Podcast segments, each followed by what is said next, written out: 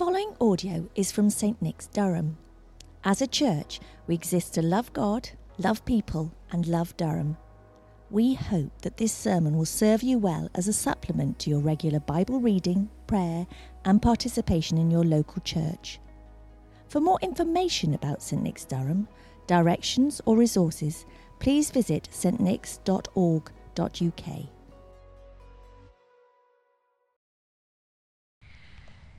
There are two readings this morning, and the first one is Psalm 65.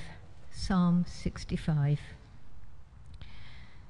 Praise awaits you, O God in Zion. To you our vows will be fulfilled. O you who hear prayer, to you all men will come. When we were overwhelmed by sins, you forgave our transgressions. Blessed are those you choose and bring near to live in your courts. We are filled with the good things of your house, of your holy temple. You answer us with awesome deeds of righteousness, O God our Saviour, the hope of all the ends of the earth and of the farthest seas, who formed the mountains by your power, having armed yourself with strength, who stilled the roaring of the seas and the roaring of their waves and the turmoil of the nations. Those living far away fear your wonders. Where the morning dawns and evening fades, you call forth songs of joy. You care for the land and water it. You enrich it abundantly. The streams of God are filled with water to provide the people with corn, for so you have ordained it. You drench its furrows and level its ridges. You soften it with showers and bless its crops. You crown the year with your bounty, and your carts overflow with abundance. The grasslands of the desert overflow. The hills are clothed with gladness. The meadows are covered with flocks, and the valleys are mantled with corn. They shout for joy and sing. And the second reason, reading is taken from Luke 12, starting to read at verse 16. And he told them this parable The ground of a certain rich man produced a good crop. He thought to himself, What shall I do? I have no place to store my crops. Then he said, This is what I'll do. I will tear down my barns and build bigger ones, and there I will store all my grain and my goods. And I'll say to myself, You have plenty of good things laid up for many years. Take life easy. Eat, drink, and be merry. But God said to him, You fool, this very night your life will be demanded from you. Then who will get what you have prepared for yourself? This is how it will be with anyone who stores up things for himself, but is not rich towards God. Then Jesus said to his disciples, Therefore I tell you, do not worry about your life, what you will eat, or about your body, what you will wear. Life is more than food, and the body is more than clothes. Consider the ravens. They do not sow or reap they have no storeroom or barn, yet God feeds them. And how much more valuable you are than birds. Who of you, by worrying, can add a single hour to his life? Since you cannot do this very little thing, why do you worry about the rest? Consider how the lilies grow. They do not labor or spin. Yet I tell you, not even Solomon in all his splendor was dressed like one of these. If that is how God clothes the grass of the field, which is here today and tomorrow is thrown into the fire, how much more will he clothe you, O you of little faith? And do not set your heart on what you will eat or drink. Do not worry about it, for the pagan world runs after all such things and your Father knows that you need them. This is the word of the Lord. Thanks be to God. Let us pray. Lord God, give us open eyes and open ears, open hearts and open minds to hear from your word today. Amen. It's very good to be with you. It's good to be with those of you who are here in the building, and it's good to be with those of you who are online. And I'm delighted to be taking up this new role of prior of the community of St. Cuthbert, but that's not what I'm here to talk about today. More on that to follow. In our Harvest Thanksgiving Gospel reading from Luke 12, Jesus addresses the topic of stuff, having stuff, and getting stuff. To be a bit more technical, he talks about where stuff comes from and how we should think about it. On other occasions and in different contexts, Jesus will have important things to say to those who have nothing. But that's not who he is talking to here. He's addressing people who have stuff. So if you are one of those people, which you probably are, if you're watching this service via a device that can connect with the internet, then listen up. Also, a spoiler. Where Jesus is going with this is do not worry. So that's listen up and do not worry. How to do both these things at the same time is the tricky bit. So let's see how Jesus handles it. First, a bit of context from just before where our reading starts. A man says to Jesus, Get my brother to divide the family inheritance with me. In Luke's Gospel, Jesus seems to be frequently bumping into people who are arguing about sharing out inheritances. Some go off to be prodigal sons. Some are trying to wangle an inheritance by killing the owner of a vineyard. When it comes to family, in Luke's gospel, where there's money, there's trouble. Actually, it's not just family, it's pretty much everywhere. So Jesus says immediately before the parable that started our passage today watch out! Be on your guard against all kinds of greed. Life does not consist in the abundance of possessions. Or a bit more colloquially, all that stuff you have won't bring you life. Cue the parable.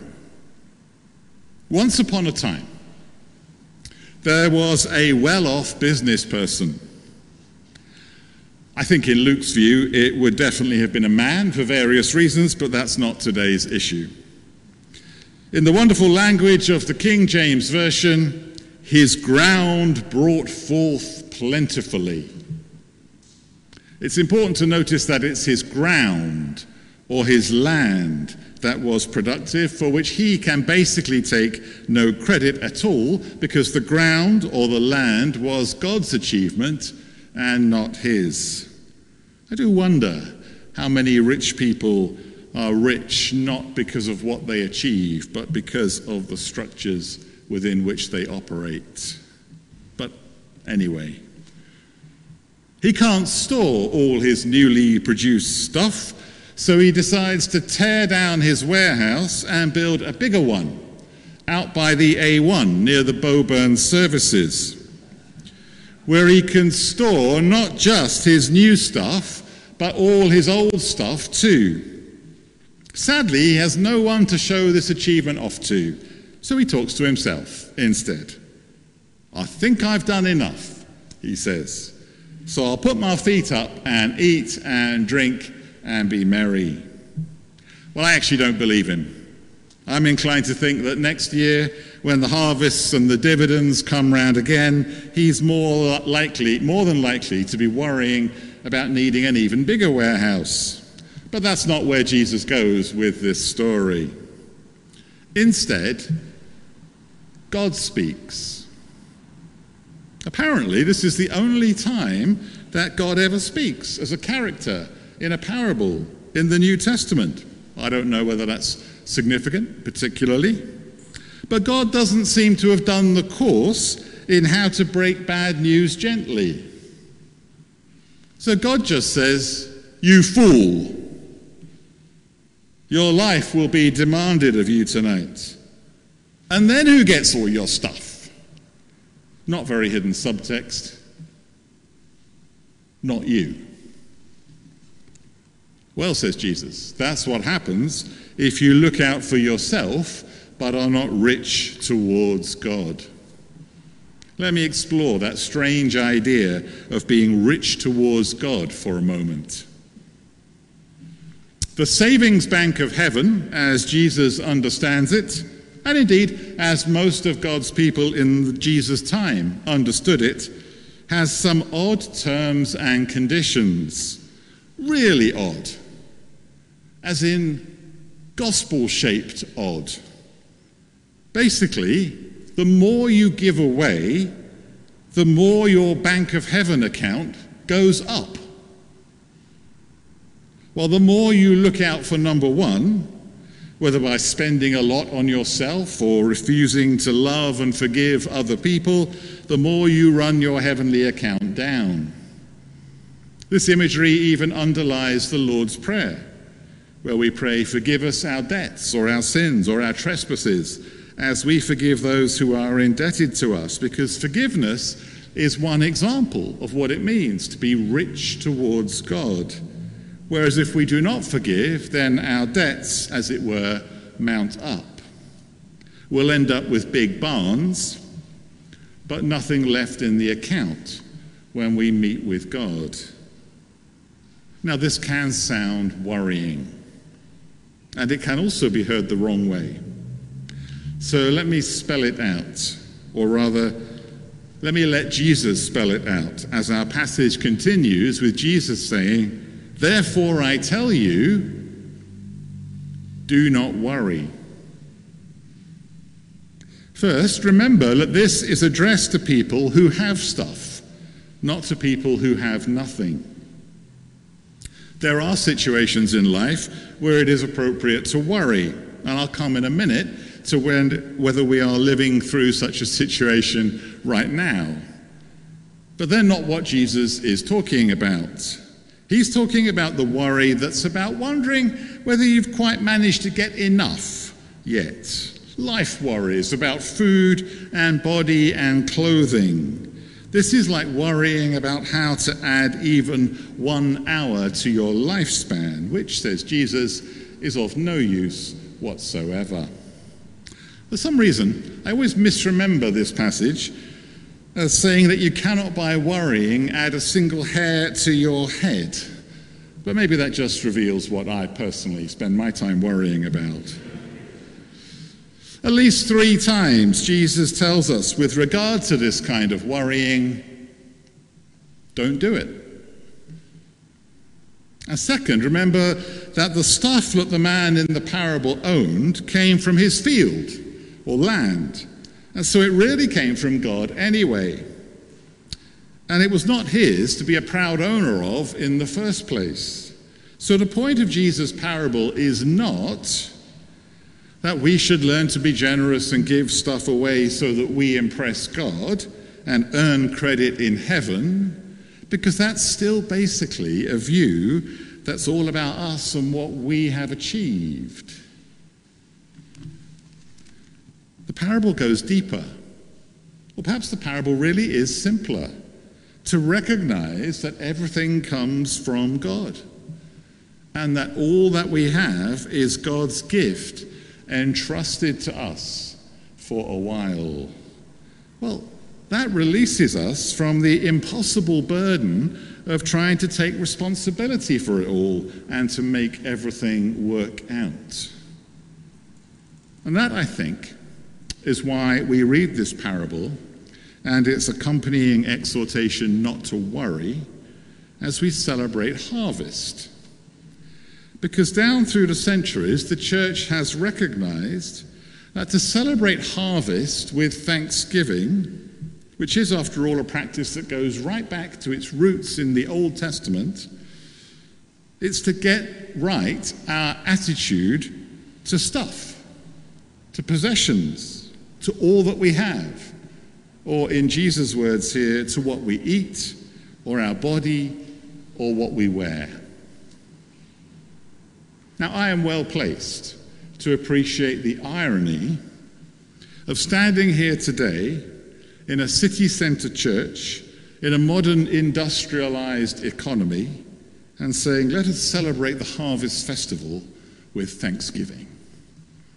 I was born and grew up in London. So I just knew that baked beans grew in tins, that meat came in packets, and that the natural habitat of peas before you eat them is, of course, the freezer. And as a good schoolboy each year, I would take my tin of sweet corn along to the harvest service, stand to sing We Plough the Fields and Scatter, and walk home through concrete streets and urban sprawl, completely mystified as to what any of this really signified. Because surely, whether there were enough Mars bars in the world had nothing to do with pictures of tractors harvesting wheat, which I could not relate to anything in my experience at all. I do not think I'm that untypical even today, in the week when it was announced that the bread in Subways is so full of sugar and so devoid of wheat that it actually does not count as bread at all. No wonder we city dwellers are so confused. Well, my wife grew up on a farm. And when we got married, we had a full and frank conversation on this as on many matters. And as a result, I can now confirm to you that beans do not grow in tins, and that cake is not one of the five basic food groups, and that despite all appearances to the contrary, whenever you walk into Tesco's or Sainsbury's, or for the benefit of any southerners watching online, Waitrose, that our claim as the people of God here today and down through the ages is that we have food to eat because God sends sun and rain on the fields that are God's to begin with, to nurture the life giving seeds and all the plants with fruit in them that were installed right back in Genesis 1, if we read it carefully, and that humankind only manages to live on this planet because God is the giver of life, and that that is what a harvest festival celebrates every year. The Creator God, who is always creating, the life giving God, who is always giving life, the God who, when we are confused about how to manage our way through our own technologically advanced but ensnaring world, surrounded by projects to build even bigger barns, casts around for an example to bring the point home to us and says, Well, consider the lilies. Look, a flower, more beautiful in its way than Solomon in all his glory. So, what really are you worrying about?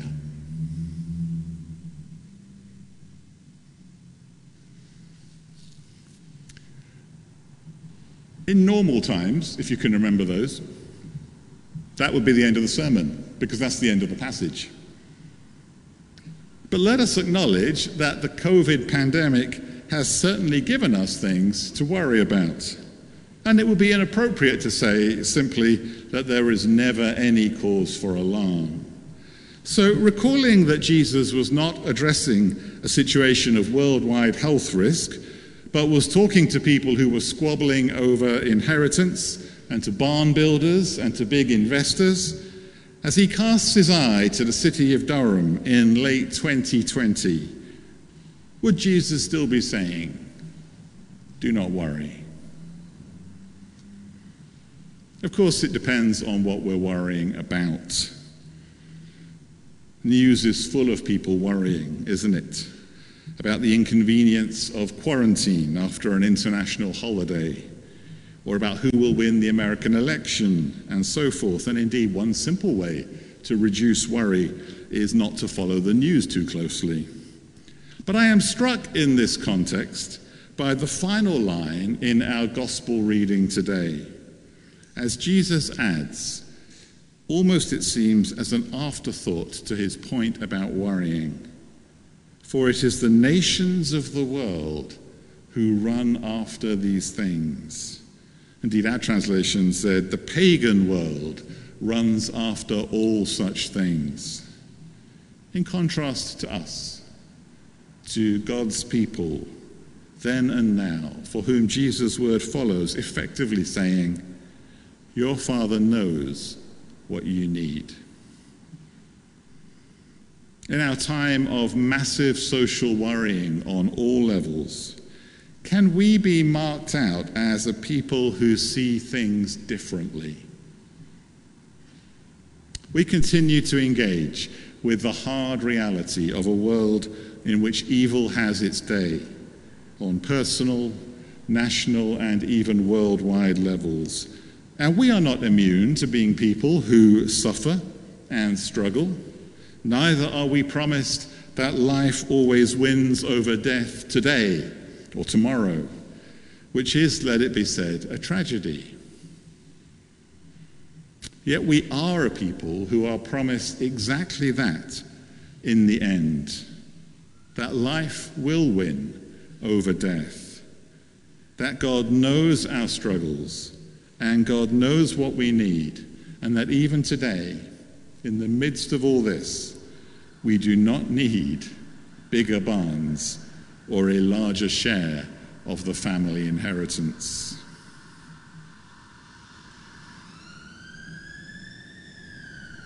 The kingdom of heaven is not like a man who read the signs of the times and bought all the toilet rolls in town and then had no space to move in his house. Rather, the kingdom of heaven is like what a harvest thanksgiving service celebrates sharing with our neighbor in need precisely because, even in the middle of a pandemic, we have taken to heart this word of Jesus do not keep worrying. For life is more than food, and the body is more than clothing. Consider the ravens, consider the lilies, consider most of all this word of the Lord. Let us pray.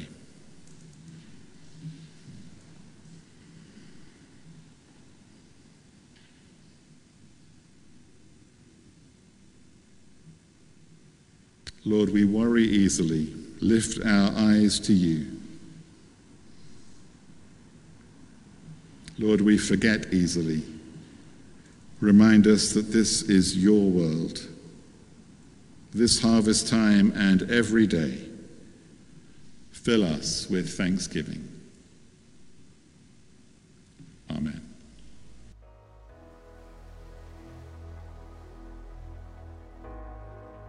Thank you for listening to the St. Nick's Durham podcast.